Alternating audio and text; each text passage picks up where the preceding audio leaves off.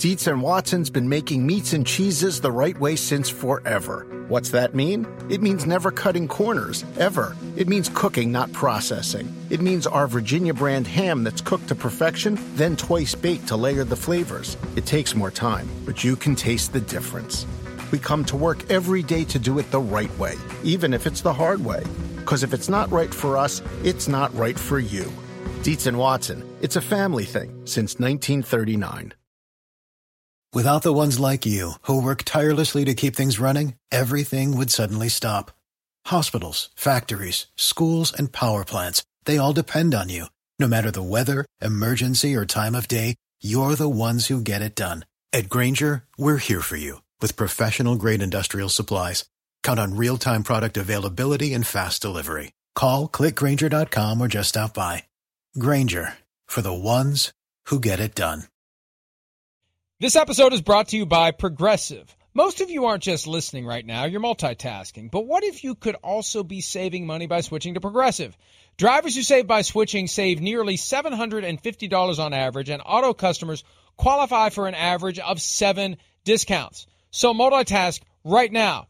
Get your quote now at progressive.com.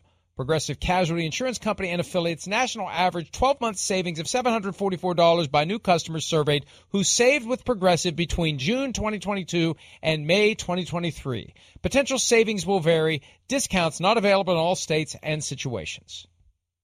Brissett on second and 10. Gets the snap, spins, hands to Chubb. Runs up the middle, breaks a tackle at the 10, the 5. On the hash Touchdown, Nick Chubb. That may the nail in the coffin. His second touchdown on the crown tonight.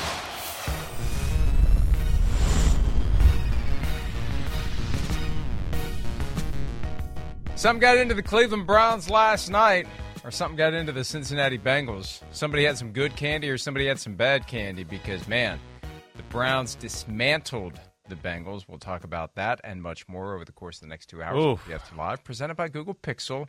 Learn more at googlestore.com. Hello to our audience on Peacock and on SiriusXM 85, Sky Sports, NFL, UK, and London, and not London, UK, and Ireland. Boy, I was going so well. Yeah, you're so you're up. so professional And also- there for a minute. I was. I really was. And, you know, I revert back to my normal form. And hello to everyone listening on the podcast, wherever you may be.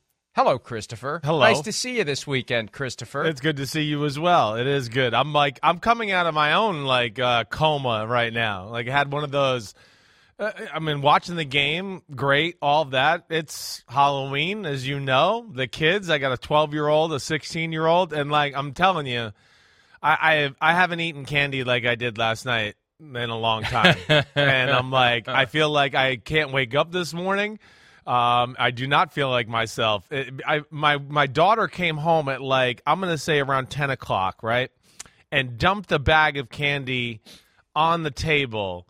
And I just haven't eaten that many Kit Kats and Reese's peanut butter cups, and then got into like oh just you know the the sweet and sour stuff like the candy candy not just chocolate and peanut butter and you know that but got into like uh, airheads and jolly ranchers and oh my gosh i'm so disgusted with myself right now mike First of all, did you have any taffy last night? Oh, so wait, I small did- I- taffy squares. So my wife goes, "It's so funny. Mike loves Starburst now, huh?" And I'm like, "Yeah, yeah, it is an underrated candy." Blah blah blah. And then you know, digging through the pile there, I'm like, "Hey, there's some Starburst." So thanks to you, I probably shoved I don't know five to six of them in my mouth in a in that hour span there. I mean, I'm really. It's disgusting. I'm I'm in a sugar coma. I passed out last night when the game was over. As soon as it was over.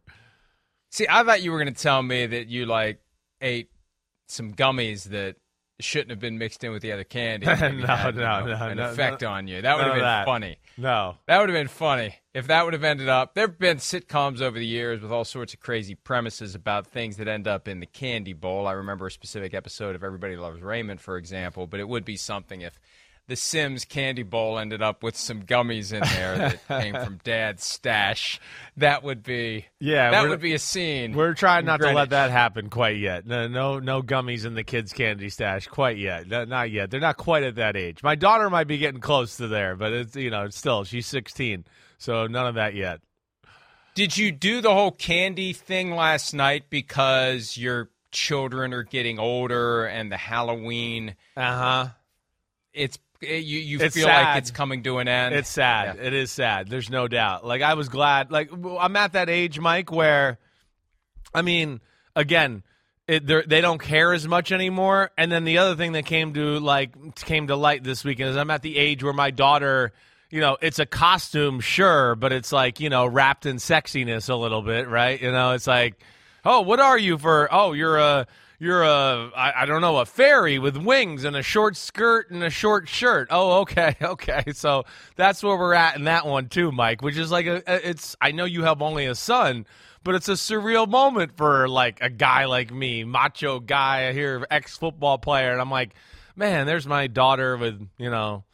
Just it's just it's all happening. I can't believe it. She's becoming a woman in front of my eyes. Sending her out into a world filled with men like you. has to be exactly. Very scary. Has to be. Exactly. Right. Very Something I've never had to deal with. we had our traditional two trick or treaters here at the top of the hill. Okay. I said at one point, anybody that actually walked up the hill with a bag, I'd give them a hundred dollar bill. I never really meant it, and no one's ever tried to take me up on it. We have neighbors who are about halfway down the hill.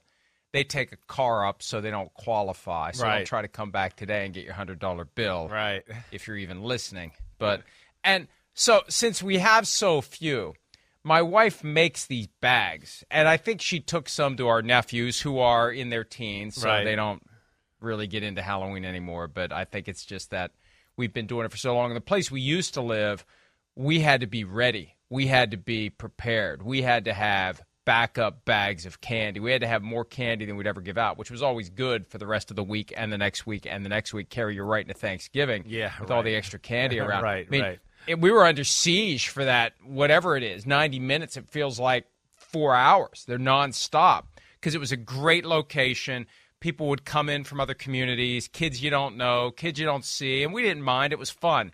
And now for eight years, it's been the exact opposite. Seriously, we never have more than two, ever. Because it, it doesn't make any sense. Why would Yeah, you waste your I- time walking all the way No, to the top exactly of that hill right, right. that has four houses on it? You That's go to a right. place where there's a high concentration of bowls of gummies that accidentally were put in a bowl. by the way, by Yeah. the way, What? today is the fairly momentous occasion. Of November And first. I was thinking about this last night and talking to my son about it. We were watching the game, and 21 years ago today, Today's the day. the switch was flipped, and it, it's just amazing. I I don't know what I really thought. I don't know what I was really doing. I don't know what the plan really was. It was just, hey, let's go do this and see what happens. That was the attitude. Just go do it and see what happens when www.profootballtalk.com went live. Amazing. 21 years ago today. Happy birthday. 21. Do I have license to say it? No, I'm not going to say Yeah, it. Yeah, you should. Twenty-one years. No, you should I'm not going to say it. No, they're telling me not to say it. I see it. The moment's passed. But man, it, it, it really is a weird feeling to think, number one, 21 years have passed like that.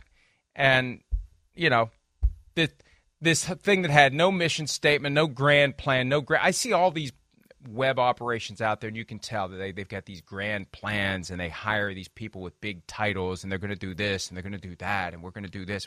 One thing you learn you can't you can't make anything happen you just have to go do it and the harder you try to make something happen the harder it is to make it happen you just have to go do it you find something you really like something that you're moderately good at Yeah. you put time and effort into it Yeah. and you just go and life takes you wherever it takes you and if you're trying to go this way, you're going to go that way. If you're trying to go that way, you're going to go that way. That's just the way it, it works. So you find, and that's my people ask me, oh, they, they, they think I've got some formula for a moderate degree of success in this world. The formula is find something you like that you're moderately good at and bust your ass and see what happens. That's it. Yeah, that's it. you. That's the secret. Yeah. No, it, hey, congratulations, man! You found you found your secret, seriously, and you're you're good at it, and I'm uh, I'm glad to be a part of Yeah. it. So happy birthday, man! Happy twenty. Well, thank you, thank you. That's the nicest thing you've possibly ever said to me. I don't know. You're under the influence of those gummies from last night, apparently. but it,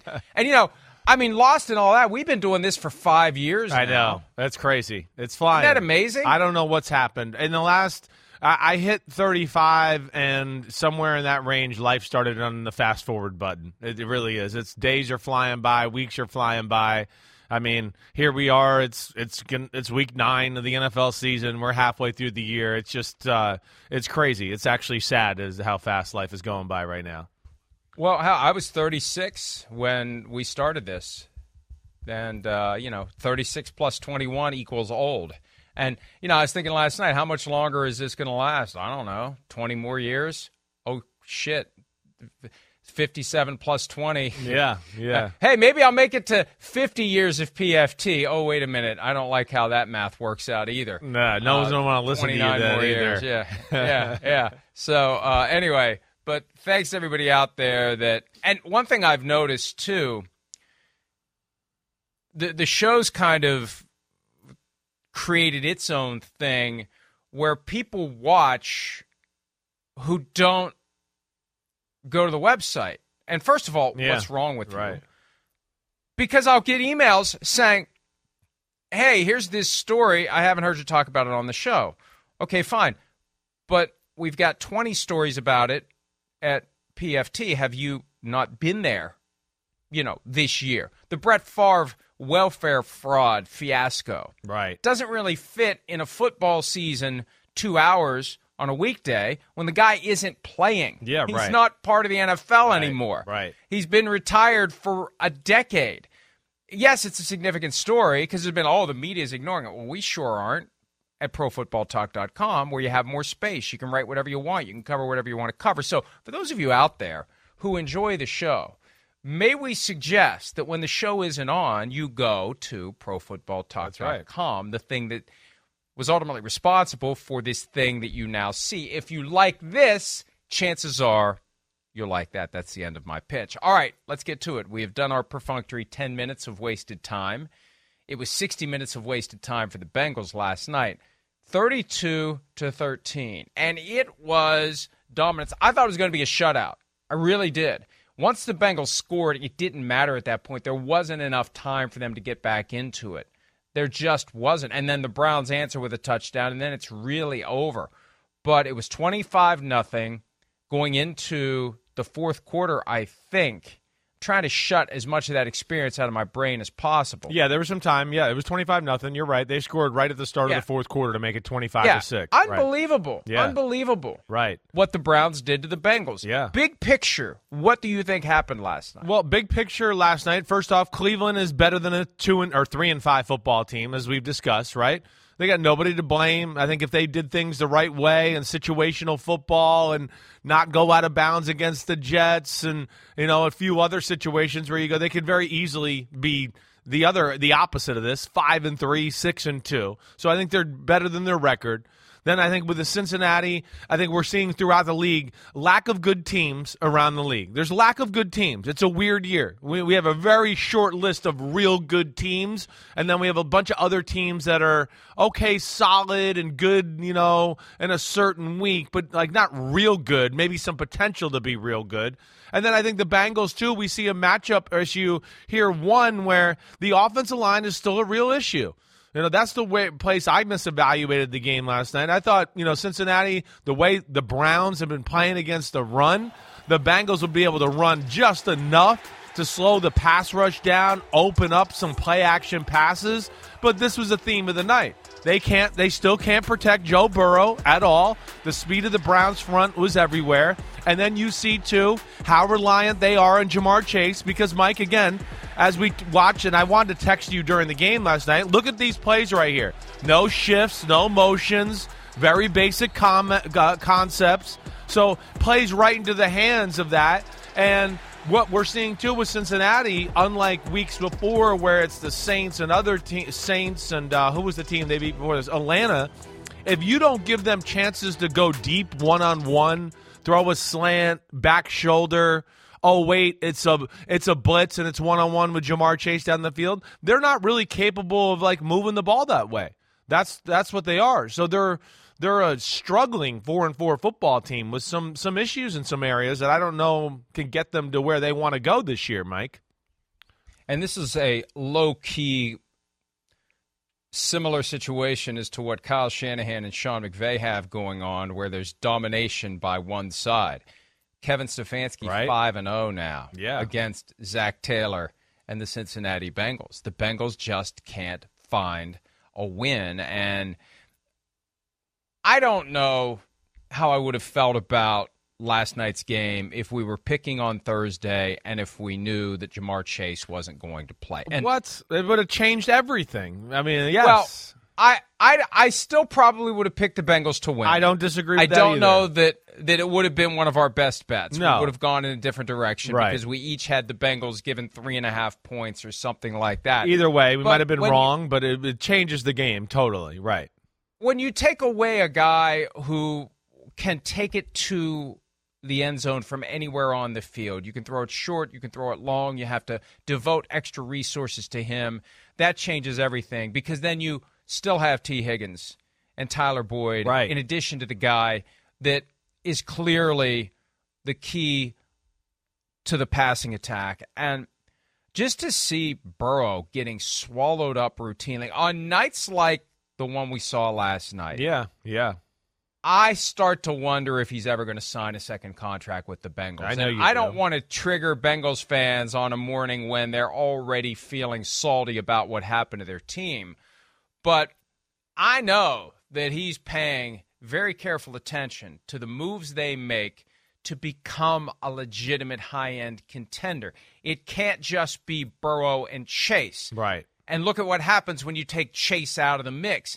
They have to have more. The offensive line, and the offensive line hadn't been horrible of late, but it was horrible last night, and Burrow was getting swallowed up. And, you know, it's amazing that he just finds a way to keep going. It is. The way he gets hit, the way he gets twisted around. I mean, we saw it two years ago this month, he tore the ACL, but they, they have to find a way to protect him better. And he will, I think, at least ponder the possibility. You have to have some degree of strategic thinking when it comes to your own career in the NFL. Right. Right. I, I just nights like last night, games like that, when I see that, and it's one of the you know unusual occasions that we can focus on one team. When I look at what I saw last night from the Bengals, I say, man, Joe Burrow may not want to be around that. They better fix that. And I don't know whether it's coaching, personnel, a combination. Yeah. I don't want to put Zac Taylor on the hot seat. The guy just went to the Super Bowl last Yeah. year, but right. but these are all factors Joe Burrow's got to look at when he's making the long term decision about where he's going to let the balance of his NFL career unfold. I'm not saying what decisions he's going to make or what he should make. All I'm saying is during last night's game, if you're a Bengals fan deep down, see, this is what pisses people off. We say the things out loud that you're afraid of, that you don't want to think about. If you're a Bengals fan, deep down, part of you is thinking and trying to push down and ignore the possibility that Joe Burrow is going to say at some point, thanks, guys, but it's time for me to move on. Yeah, oh, well, I, I I hope not. I hope not. But I, I hear you. I mean, I understand what you're trying to say here. With the amount he's been hit, got hurt already once. Yeah, got to the Super Bowl. That was great. But, you know, behind one of the poorer Super Bowl offensive lines we've ever seen in the history of football. So, yeah. And then, you know, I think that's the disappointing thing about the Bengals here, as even compared to last year. You know, their offensive line, the adjustments they made, they're not as good on the offensive line as they were last year. I mean, it's it's it's actually not even close. The offensive line last year was significantly better than what it is. Uh, so that's where it's it's it's got to stink for Joe Burrow and the Bengals in general. Now, do they? You know, last year Joe Mixon was what top five in football rushing. He might have been three if I can remember off the top of my head. That's not even going to happen to get close this year.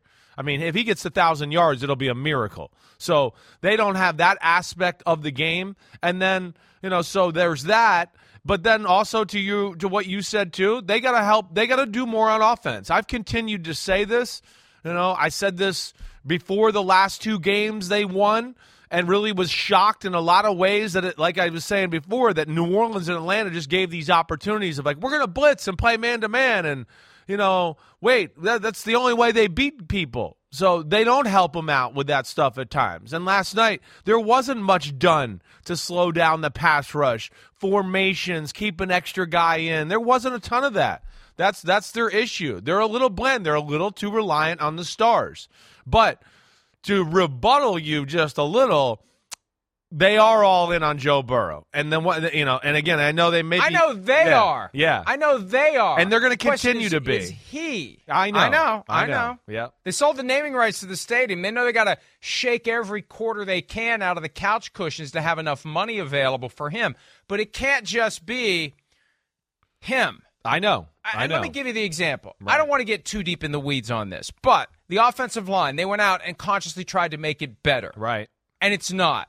Well, one of the peel back the curtain, peel down the onion reasons why they don't have better talent on the offensive line is because they don't guarantee any money beyond the first year of the contract for veterans other than quarterback. Yeah, I hear you. They and the Packers are the only two teams in the league that do that. So, you know, maybe they could have gotten Ryan Jensen from the Buccaneers. And I know he's injured now, but that doesn't mean he was going to be injured with the Bengals. He got injured in practice with the Buccaneers. So you could have gotten a Ryan Jensen if you're willing to guarantee money beyond the first year of the contract. And what a difference that could have made, assuming he doesn't get injured there and he becomes the centerpiece of your offensive line and transforms the way the rest of the guys thinks. And there's no alternate reality to compare that to. But that's what happens when you are in that outdated mindset of we're not going to guarantee money beyond the first year. So they they've got to change the way they think about everything. It can't just be, "Oh, we got a great quarterback and a great receiver. We got to find a way to keep the two of them." And everything else stays the same. I hear you You got to upgrade everything if you're going to make Joe Burrow happy and want to be there. That's my point. Yeah, I, I I don't disagree with you And there. Bengals fans should want that. Right. They should want that. Right. Yeah, yeah, you're you're right. You you got a chance right now to like you said, break the mold, whatever however you want to say it, go all in cuz you got a quarterback that that is special and that can that can take you to the Super Bowl as we've seen. So, you know, I one thing I could say is being there into the summer a little bit, they're obsessed with him. It's his his, his organization. He is the man there. And and you can tell everybody thinks that. He knows that. Uh, but you're right. They got to take the proper actions and, and do the right things here to support him, to, to make him feel comfortable. But uh, I would, again, be an Ohio kid, you know, I think he's a kid that loves the challenge, wants to make the no name Bengals cool, like has that, you know, type of confidence and cockiness to go, wait, so what? The Bengals aren't that great. I'm going to make them great. And, and I think you know, again, you don't throw that out the window for anything. That's all I'm saying. But but you're right. You make the right points, and they gotta they gotta break the mold of kind of how they've done business there. You know, through their through their history. What saved them in April of 2020 was that Joe Burrow was from Ohio. If he wasn't from Ohio, and I, I'm sorry to do this to you, Bengals fans, but Yeah, you're just killing them am today. telling the Ha- truth. happy November If he wasn't from Ohio, if he wasn't from Ohio, he would have refused to play for the Bengals. A quote from Playmakers, which by the way you can buy today, one day only. Holy shit! 21 year. And we got to hear this let shit me tell you. too now. No, let me let me give you this spiel. Let me give you this spiel. The because it's the 21st anniversary promotion. If you buy it today and you follow the instructions at PFT, you get a free personalized signed book plate, which is a fancy word for sticker, up to 10 word personalization. We do have editorial control over what I will and won't write in that 10 words before I sign my name. But you know, the, yeah, if you if you, because people, hey, will you sign the book? Will you sign the book? Can I send it to your site? Well, here's the today's the day. Buy it today, and you get that. But in that book, one of the lines, which I didn't pull out of thin air, which I got from somebody I trust, who is familiar with Joe Burrow's thinking. If he was from Athens, Georgia, and not Athens, Ohio, he would have refused to play for the Bengals. So be advised, Bengals organization. It's not enough to just kiss this guy's ass. You got to come up with a way to convince him that you are going to be truly competitive over the long haul. And the only reason I'm talking about this, any Bengals fan with any amount of objectivity watching last night's game has to ask are we truly on track to becoming the team we thought we were on our way to becoming last year when we made it to the Super Bowl? The answer right now is no. No, definitely not. I'm, I'm with you. Last year, I, I know their record wasn't great last year around this point. They might have been four and four. And let me just double check that while I'm sitting here just to make sure it was around that. But we didn't see again, even with the offensive line issues, we saw the ability to run the ball a little bit. And last year, no, yeah, they were sitting there at five and two at one point. All right, and then lost to the Jets and Browns before their bye week. All right, so that that made them five and four going into the bye week. But we saw, and I know we had moments on Sunday Night Football and everything where I went, man, there's a lot of things to like about the Browns. It might not be perfect, but they can run the ball, they're making big plays, and the defense was getting better. And right now, they can't make big plays unless it's one on one with Chase or Higgins. That's a definite theme. They can't run the ball at all. And if you're not one on one bump and run to where he can drop back and, oh, throw a back shoulder, or drop back and throw a go route and do that, then they can't protect long enough for them to develop deep down the field aggressive throws, Mike. Ones where, you know, again, it's zone coverage. I drop back and I look at the post on the left and, oh, he's not open. And then let me look at the deep crosser coming across. Oh, he's not there. And then there's another crosser following behind him. He never even has the time to do that stuff. And that's where he thrives. He thrives in the pocket reading coverage, and then being an aggressive decision maker and an awesome thrower off of that. And that's where, you know, it's frustrating. And, you know, last night, mm, he didn't have time to do any of that. He couldn't get one on one coverage. They couldn't run the ball to give play action pass, and they couldn't even come close to protecting him long enough to where he could actually drop back and they can attack down the field. Most NFL games come down to a handful of moments that Yeah. if it goes one way, one team is more likely to win. If it goes the other way, it helps the other team. And the Bengals were driving right down the field to start the game. Right, right. This is where it's helpful to have Myles Garrett because Myles Garrett disrupts a play, interception for the Browns. Yep. Drive ends. Right. And you know we had a stalemate for a while at nothing nothing. Yeah. But there it is. Um, the the interception. There's Garrett. Garrett gets a hand on it. It gets tipped again, and then the pick and kill that drive when it felt like the Bengals were destined to at least get three, if not seven. And that's just one of those moments when you look back that that that that goes the Browns' way, Right. and it helps contribute to keeping it at nothing nothing long enough for the Browns' offense to get going. Well, yeah, keep it keep it at a point where right the Browns offense goes. We we can keep running. We don't have to, you know, push the issue here. And then what did that do? It gave it, it made Cincinnati, who knew that hey, we're playing a really good run team. It it made them play run defense, and all of a sudden, hey, he drops back. It's a play action, or he drops back, and because they're playing the run, Amari Cooper or Donovan Peoples Jones are, wi- are wide open down the field because they're playing a defense where they're trying to stop the run and you know play some little cute zone coverage with a short number of guys because they've broken them down the right way and they're they're outnumbered in some of those areas. I mean that's that's what Elisa looked like on TV last night with some of the replays. So yeah, but your your point is right, Mike. You know the Bengals needed to get up three, seven, ten. So the Browns maybe had to change their style of play a little bit. And then maybe the Browns, oh, we our defense, we need to take a chance and make a play. Oh, now it's man to man. Oh, Tee Higgins, boom. That's what the Bengals wanted to get that game to last night. And they were never even close to really, or they were close to getting to it. But every time it kind of got there, it was the missed field goal. Oh, he got strip sacked, you know, fumble, or the tip pass interception. And slowly but surely, that that Browns run game you know, end of the first half, start of the third quarter. I mean, good night. I mean, the third quarter, it was a that was a clinic of, of offense by the Browns, just marching it down the, the throat of the uh, the Cincinnati Bengals defense. And for Myles Garrett, it was five weeks to the day after that car accident that they showed photos last night. Every time I see photos of that car, first of all, I don't know how he fits in it. Second of all, I don't know how he walked away from that. But he had one and a half sacks last night, four quarterback hits, defended one pass with that tip, counts as a pass defensed. And uh, here's Kevin Stefanski, coach of the Browns, after the game, talking about how they got pressure on Burrow and the performance of Myles Garrett.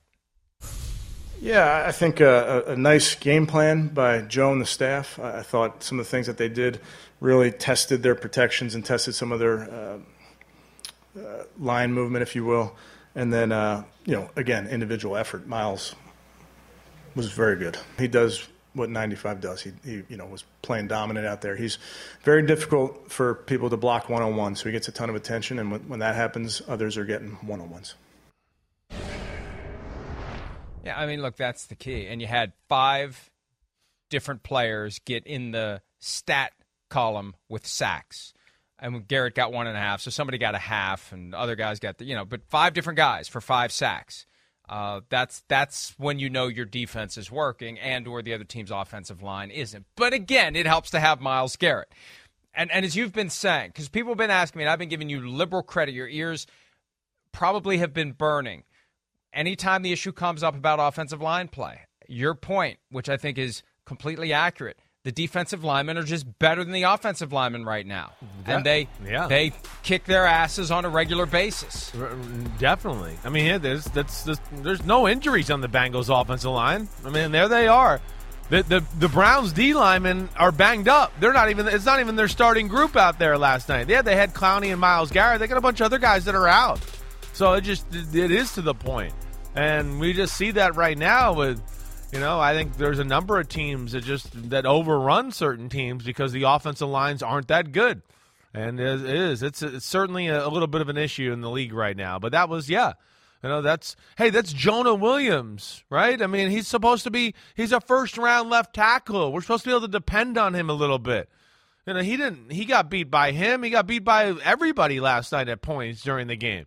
That's where it's it's just it's not good. And then when you can't even fathom opening up a hole to do anything that way for Joe Mixon, who, of course, is still talented and can be dangerous if you can get him in the open. That that's where it's tough. And the Bengals defense is still good. It's just they got worn out. You know, how much can you take? How much can you be on the field? before okay how many times can you know the can you take on the pulling guard and think okay we're going to hold our ground and make this happen and slowly but surely with that run game and then big plays in the pass game, it became an explosive offensive night for the Cleveland Browns. And just, you know, it's it's uh, they were they were a machine on the offensive side of the ball. It really was huge, huge plays in the pass game. And then Nick Chubb showed why he's, you know, arguably the best running back in football to go behind it. I mean, he really is. This speed power combination, like he shows on this play here, it's pretty damn special, Mike. I know you you like his game too and just forces his way into the end zone. They had a couple of extra offensive linemen there, and then he scores on the two point attempt when they got it a little bit closer. 23 carries, 101 rushing yards, and two touchdowns for Nick Chubb last night. Kareem Hunt added 42, and that helped the passing game. Amari Cooper, 131 receiving yards, quietly 131 very quietly Donovan Peoples Jones 81 right. receiving yards. But when you can see we we get so infatuated with passing game, passing game, passing game, passing game. The running game not nearly as as sexy as the passing game, but the running game sets up the passing game when you are putting defenses in a position where they're on their heels, they're getting tired, they're wondering what's going on, why on every play they're going up five, six, seven yards. They can't get to the guy, they can't get him down. That's when they're vulnerable to play action. That's yeah. when the safeties start creeping up. That's when the passing game opens up. You just can't come out and say, hey, we're going to pass all over you. You've got to soften up the defense before the pass is going to work. It's a time honored formula, but how many teams either don't try or can't do it or aren't committed to it, get away from it too quickly, and the situation will get you away from it. That's what you were the point you were making. If if you're down 14 points, yeah, at some point you got to say the hell with the run game. I mean, right. I was amazed the other night the Packers stuck with the run game as long as they did when they were getting their asses kicked by the Bills. Yeah, but you you have to abandon it at some point, and and then it just makes it even harder to throw the ball. So it's it's very simple. If your run game is working it can unlock the rest of your offense and you can have a night like you had last night. That's right. Or you got to be really special in the pass game, right, to overcome it. You got to be the Bills or the Chiefs with great pass protection and a good system and weapons and you know even them, we know them. They even still need the run game at times. You can't just totally avoid it, but you explained it right. And and that's that was the difference in the game last night in a lot of ways. I mean, it really can be as simple as that. The Cleveland Browns got to sit back and play zone and keep everybody in front of them. And oh, wait, now it's third and long, and we might be able to bring a cool five man pressure or whatever that way. And they got to play that way the whole night. Where Cincinnati, I mean, we just showed in that package there their defense, as each play we showed, you kept seeing more and more guys in the screen because they're all, oh gosh, we got to get safety's got to creep up. And yes, it just leads to so many positive things on the, the offensive side of the ball. But yeah, it shows you what the Browns are, are capable of.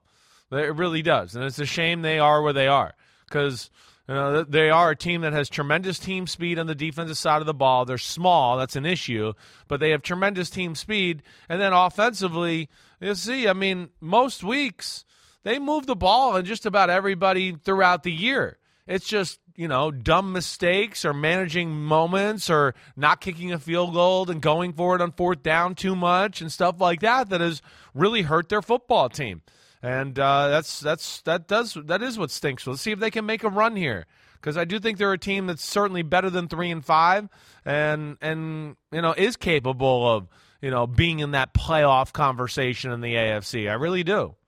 Around any corner, within every battle, and with the dawn of each new day, the threat of the unexpected, the unpredictable, and the unrelenting lies in wait. But Marines will always be there they are the constant in the chaos. No matter the battlefield, Marines adapt to win, defeating every shifting threat, protecting our nation's future. The few, the proud, the Marines. We've seen them in prime time twice this year at home against division rivals, and they have shown up in both games. Yeah, that's right. Similar formula in both games. Nick Chubb getting it done defense getting it done, Amari Cooper getting it done. But I'm looking back at their at their week by week schedule. Okay, yeah. they barely beat the Panthers. Right. Then they have that game week two where they had the Jets beaten, and it was a failure of coaching. I'm a Kevin Stefanski fan, but it was a failure of coaching that left the door open for the Jets to come back and steal that game. Then I mentioned the Steelers win on Thursday Night Football. Three point loss to the Falcons, two point loss to the Chargers, a game that they did a lot of things wrong too. To give them, yeah, right, and they did uh, things wrong too. Right, right. Yeah, the Patriots game got away from them. They could have beaten the Ravens. So, I mean, this is a team at three and five that could be as good as seven and one, should be five and three or six and two, and they only have themselves to blame as they go into their bye week now and they get ready for their last three games before Deshaun Watson. That win last night was huge because at three and five, now look, they don't have three easy games no. before Deshaun Watson returns. And maybe they'll lose all three of them, but if they can find a way to win two of the next three, they're in good position for the final six with Deshaun Watson. I, I, agreed. You know, who knows? Just just hang in there. In a year where it's mediocrity throughout the NFL, really, and the I mean, again, it, it's it's pretty strange. I, eh, there, there's going to be a door open with the that with the the five, six, seven spot in the in the AFC.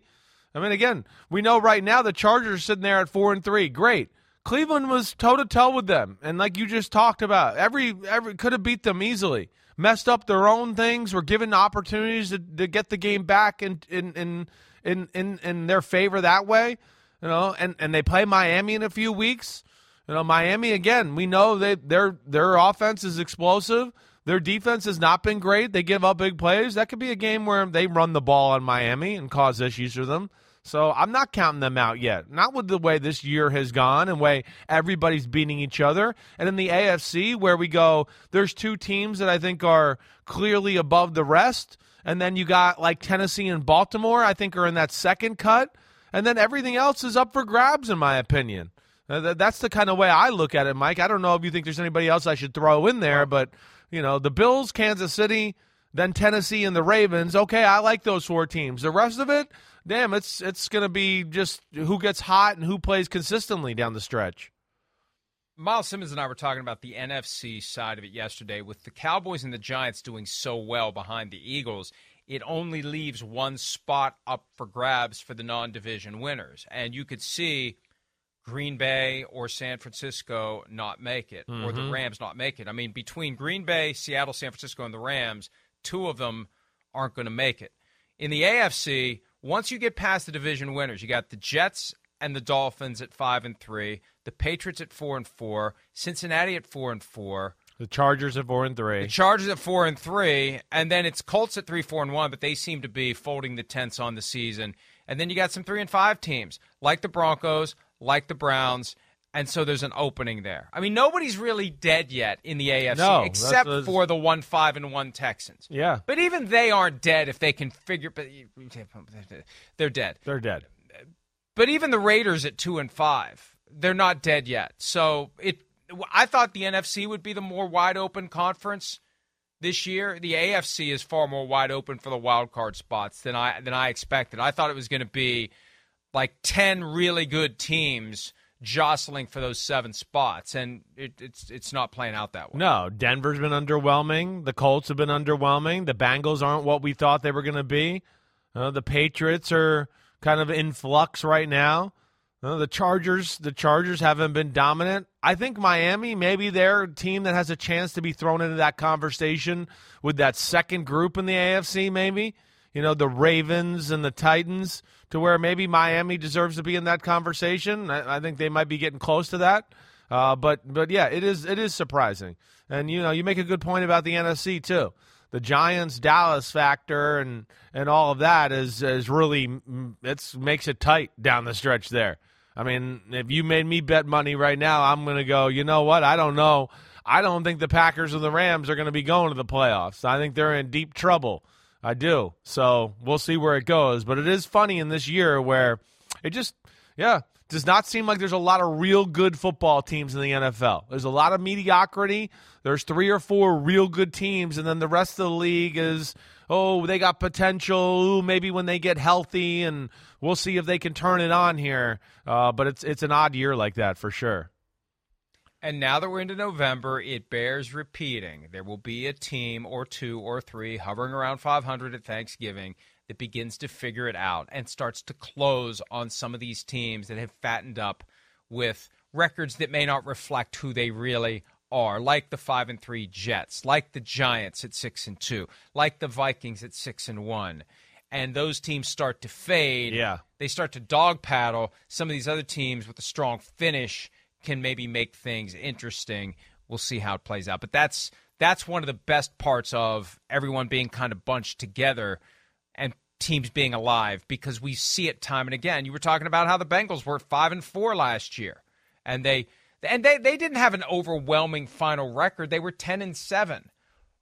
But once you get to the playoffs, that's your chance to to get hot, and that's that's when they got their hottest. Ten- yeah, the 10 and last year and 7. started winning games Right, that they weren't supposed to win. Right, ten and seven, and won some games down the stretch though that opened our eyes. Right, where they the way they Yeah. beat Kansas City, you know, had the 49ers on the ropes at home, almost pulled that off. You know, had a few other dominant wins where we started to go, whoa, like they have a chance here. And then, like you said, they played their best ball in the playoffs. But you're right. There's going to be somebody that comes out of the blue, out of some, in, in some you know way there. That's going to be like a team we went, oh man, we didn't see this coming, or they were pretty mediocre through the first ten weeks, and wow, they're on fire right now.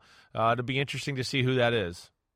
And health is going to be a factor. You got to have your key players if you want to be a team that finds its stride in December and early January. And if the Bengals don't have Ja'Marr Chase for several more games, that could be a problem. Here's Joe Burrow from last night talking about what it meant to not have a dominant receiver like Ja'Marr Chase available in that loss to the Browns. Yeah, anytime you that guy goes down, it's going to be, you know, it's going to have an effect. But uh, you know, we're we're we're a better offense than we put out there tonight, even without him, and so um, there's no excuses for that. You mentioned the lack of a run game. Joe Mixon had 1,205 rushing yards last year. Right. He's got like 400 and change so far this year. Fewer attempts per game. And you just, it's either not working behind that revamped offensive line or they're getting away from it too early.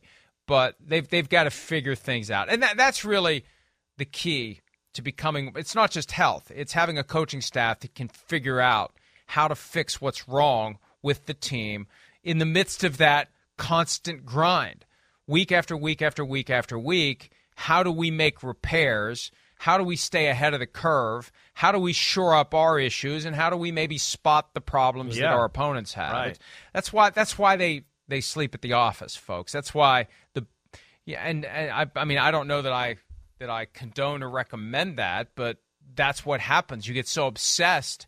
You have only so many days, only so many hours. You spend as much time as you can. If you give a crap and you're trying and you feel any heat whatsoever, or you're just, con- I mean, you, you, you, it becomes all encompassing. You can't turn it off. No, they can't. They they better not. They definitely can't. Because I, I think you said it. I mean, to me, it's it's going to be on the coaches on this one. It's going to be on Zac Taylor and Brian Call- Callahan, offensive coordinator, to figure this out. Last year they had a running game. Their offense has always been simple. It's always been too reliant on the Jimmy and Jimmys and Joes. But that's fine, and you can get away with that when you have a running back like Joe Mixon, like you said, who ran for 1,300 yards last year. It did exactly what you talked about with Cleveland a few minutes ago. So, hey, yeah, we're not that creative on that side of the ball, but we can run it, and you have to respect it, and it's going to give us some looks to make the plays we want in the pass game, let alone open up play action pass, which we know is the number one device for big passes in the league right now. So, but they don't have that right now. And Mike, they're not giving up on it too early with Joe Mixon. They have to give up on it because it's almost like human abuse when they give it to him. I mean, in most games, it's like, God, I feel bad for the guy. By the fourth carry, I look at it and go, man, I feel bad. He's got nowhere to go. He's getting killed already. They they they got nothing. There there was there was no point last night where you went, ooh, maybe they can get the running game going. At no point did we think that at all. So that's where it's going to be on the coaching to sleep in the office and come up with some other ways to beat teams and play a different style and do some things on the offensive side of the ball that make you think rather than Joe Burrow drop back real quick and wait, is somebody open real quick? Oh no, they're not. I got to throw it here. I got to throw it here. That's just that's not going to get it done for the Bengals and what they want to be ultimately. Doesn't it make you wonder what the hell they did the whole offseason? By yeah, I, they they were too comfortable. taking this operation to the next level. Yeah, right. No, they were too comfortable, which is a common thing. I mean, teams just go, "Well, wait, well, we we're going to do what we do. We got the talent. That's great." And then you know they overestimated where their offensive line would be, and so they just went, "Okay, our formula was tried and true last year. It got us to the Super Bowl." And the, you know, but you're right. That's to to your point. Teams that take that approach, it, it never works out the right way. The really good teams always tweak. I mean, you know, like the Chiefs. Hey, we're in the AFC Championship game. We got to change some things. We got to play a little differently. Oh, look, they got a little run game. They've added more screens and some other creative RPOs to their offense. That okay, whoa, there's a few things to change here. A little bit more of the short passing game to to to compound people who take away the big plays. So they didn't rest on their laurels. Neither did the Buffalo Bills. And I think you're saying it right. They kind of just went, well, we, we did what we did last year. We'll do it again this year. And that just that never Well- works out. And what they're also doing is the thing you complained about with the Dallas Cowboys. Because when Dak Prescott's the quarterback, you just throw him the keys and say, You figure it out, Dak. We've got Dak. We got a franchise guy. Then Dak goes down. Oh, we actually have to put in work as an offensive coaching staff and come up with creative ways to move the ball. And it forces them to work harder. Remember that comment from Mike McCarthy? We need to work smarter. Right. we need to work harder because we're not working because we're trusting Dak Prescott too much to go out there and save our asses. And that may be what they did. definitely. Not that they sat down and had a meeting where they said, let's see, what's our plan for the offseason? We're not going to change anything because we have Joe Burrow and Ja'Marr Chase. It's just something that kind of happens. Nobody takes the lead. Nobody feels compelled to say, hey, you know what? we weren't exactly dominant last year. We're not, you know, a, a, a high flying, greatest show on turf type of an offense. Like, if we want to get over this hump, we can't just roll the dice and expect them to land on seven again. We got to bust our asses to make it happen and to take it beyond what we did. And and I I you know when when I hear your breakdown of what the Bengals are doing offensively, I say this is a team that did not put in the time in the offseason to truly commit to a plan for doing more this year than they did last year. And as a result, what's going to happen? They're not going to match what they did last year. They may not even get to the postseason. Uh, well, that's what's scary. I mean, that's. I mean, Mike, let, let's sit here and play that game. Look at their schedule after the bye week. They're, they're definitely a team that I look at and go, "Hey, I know I you know I didn't I didn't pick the Bengals to win the division, but I picked them to to go to the playoffs, and I'm I'm certainly sitting here right now going, I I don't know, I don't know if they're a playoff caliber football team. I think they have a playoff caliber defense. I think they got some stars on offense that are mixed in with some guys that are." you know, below average offensive linemen, and then a scheme that doesn't help them out. And then you go, okay, hey, well, they got the Steelers, great. Steelers are pause, cause some problems for them because the Steelers, their front four can get there, so they're going to have to deal with that. You know, and then man, the Titans, the Chiefs, the Browns, the Bucks, the Patriots, the Bills, the Ravens. I mean, they could be in trouble here. There's not a lot of favorable matchups there where you go, ooh, I like how that looks for them. It's good coaching, good talent they're playing. I mean, the the Bengals are definitely in danger of not being a playoff team this year. It's going to be it's going to be tough, and they need Ja'Marr Chase back ASAP if they really want to make a run at this thing. Not just ASAP, ASAFP. They need Ja'Marr Chase back. now they have the Panthers this week. They got to win this one against the Panthers. Obviously, going into their bye. That Steelers game, you see that little peacock there and the, the, both the logo and the word spelled out. I you know again I, we don't make those decisions, but we're gonna flex out of that crap. I don't know. we, we don't make we don't make well, those. No, decisions. we don't. But, but that, that two, looks two, flex out of the Two, Get out two of here. prime time games. two, two prime time games left. And Chris, one thing though on the back end of the schedule, by week seventeen which will be the last Monday night game of the year because everybody plays that Sunday. Although, didn't they break out the Saturday? Yeah, they're breaking out Saturday games week 18, but there's no Monday night game week 18. The Bills may have everything wrapped up by then. It may be the Case Keenum show when Buffalo comes Could to be. town. So that Could actually be. may work to the Bengals' benefit if they're trying to right. get one of those wild card spots or still win the division. Because the division is still winnable. They're only one game behind the Ravens. That's the good news. It's kind of like the flip side to Tom Brady and the Buccaneers even though it isn't going the way that we wanted it to, we're in a division where we have an opportunity to to still take it. One last point, they're telling me to break, but I, I got to ask you this. Yeah. Kareem Hunt, widely believed to be on the move today, final year of his contract. He said whatever happens, happens. The Browns have put out the word that they'll take a fourth round pick for him. Would you trade him if you were the Browns? My concern is Nick Chubb gets hurt then. I guess I go to D'Ernest Johnson who played well last year when he was pressed into service. But I don't. After getting that win last night, it's, it's I don't dicey. know that I do it. I, I think I would. Yeah, you'd you'd have to make me feel real good about the trade. I'm not. I, am not going to just. You know, again, I, I think they've shown enough potential to where they could still have a say in this thing here. They could. And yeah, I'm, I'm not going to just go, oh, well, because we might have them and this is our last year, let's get something for him and we're just going to, you know, sell him down the river for a bag of chips here. Now that that's not that's not cool. No, I wouldn't do that. You're right. Their, their game, their team, they're they are who they are because the run game. So they have to protect that. Uh, so it, it, would have to be something significant to to to move the needle to get me to to trade Kareem Hunt. I'd be interested to see who wants to jump into that conversation. That's what's going to be really interesting too. By the way, the window closes at eight, not eight, at four p.m. Eastern today. I'm sure it's 8 o'clock in some time zone, but 4 p.m. Eastern today is when the trade deadline expires. I think it's too early. I think they need to move it back, especially with the extra game now. Used to be week six, they moved it to week eight. At a minimum, it needs to go to week nine. I still think it's too early because there are teams out there that aren't ready to admit that it's time to stick a fork in them. Who, who, as we stick a okay, fork, yeah. go ahead. Well, go ahead. who do go you ahead. think? Who do you think? You know, you hear rumors, but like, who do you think the team? I know the Rams. People say that with Kareem Hunt. I just, again, I don't, I don't see that. I don't know. I mean, again, the Rams are are strapped for picks and assets as is. Uh, and man, I don't know if Kareem Hunt really turns the team around. Uh, they'd be one where I'd go, there's no holes there. I don't care who we get at running back. We can bring back Bo Jackson in his prime. We're going to have issues there.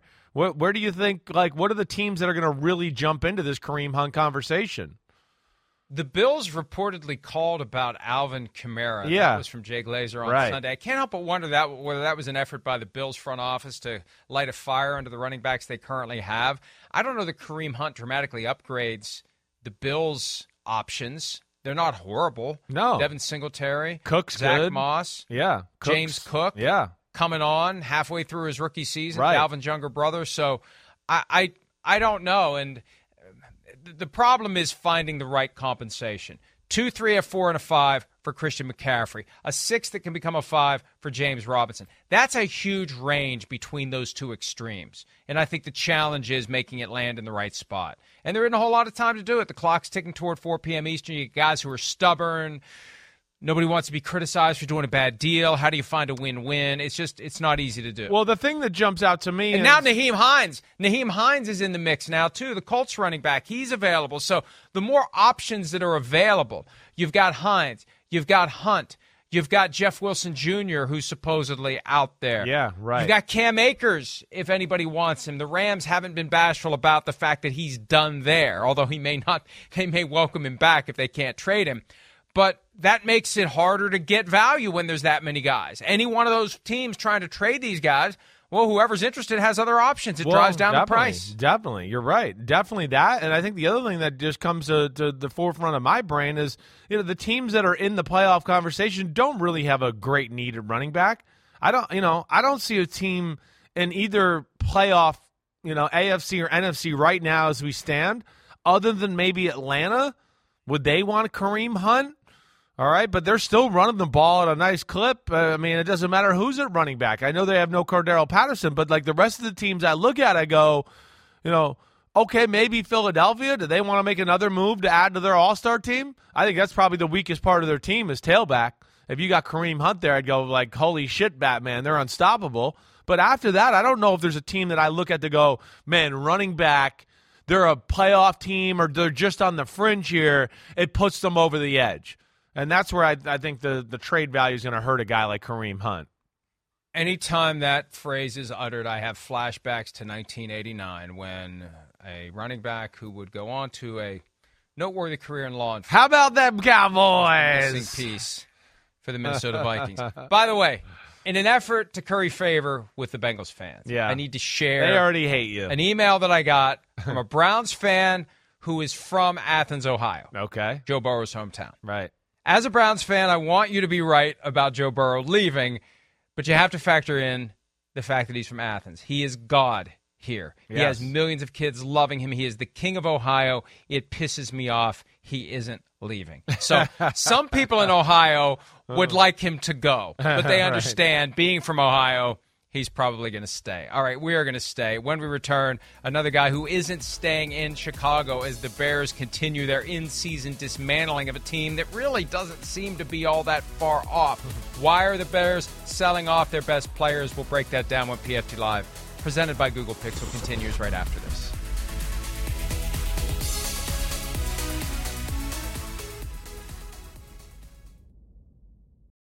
The living room is where you make life's most beautiful memories. But your sofa shouldn't be the one remembering them. The new life resistant, high performance furniture collection from Ashley is designed to withstand all the spills, slip ups, and muddy paws that come with the best parts of life. Ashley high performance sofas and recliners are soft, on trend, and easy to clean. Shop the high performance furniture in store or online at ashley.com. Ashley, for the love of home.